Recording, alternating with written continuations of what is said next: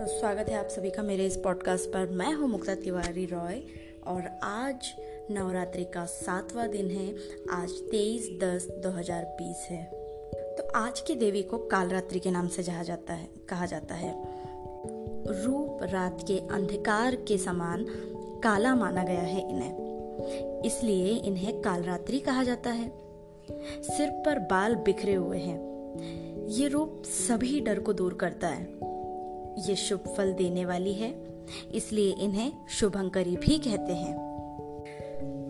तो हैप्पी सप्तमी काल रात्रि का। तो इजाज़त दीजिए मुझे, नेक्स्ट एपिसोड में फिर मिलती हूँ कुछ नए बातों के साथ। नमस्कार।